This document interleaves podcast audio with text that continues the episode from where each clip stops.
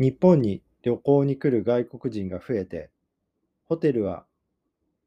ホテルや旅館の予約も増えています。調査会社によると、働く人が足りないと答えたホテルや旅館はくがつに ろくじゅっパーセント 以上ありました。わ、めっちゃ多い。千葉県浦安市にあるホテルでは、じゅうがつから外国人の予約がとても増えました。えー、全部の部屋の予約がいっぱいになりそうな日がありますが、働く人が足りないため、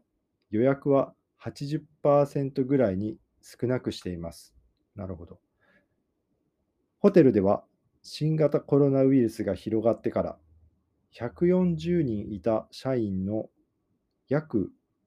ごじゅうにんが辞めました。今も働く人が足りないため、じゅういちがつからレストランを、え、月曜日から金曜日までの夜は閉めます。えー、レストランで働く人は、受付などの仕事を手伝います。ホテルの人は、泊まる人が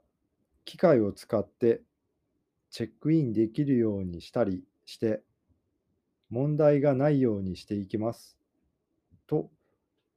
話していました。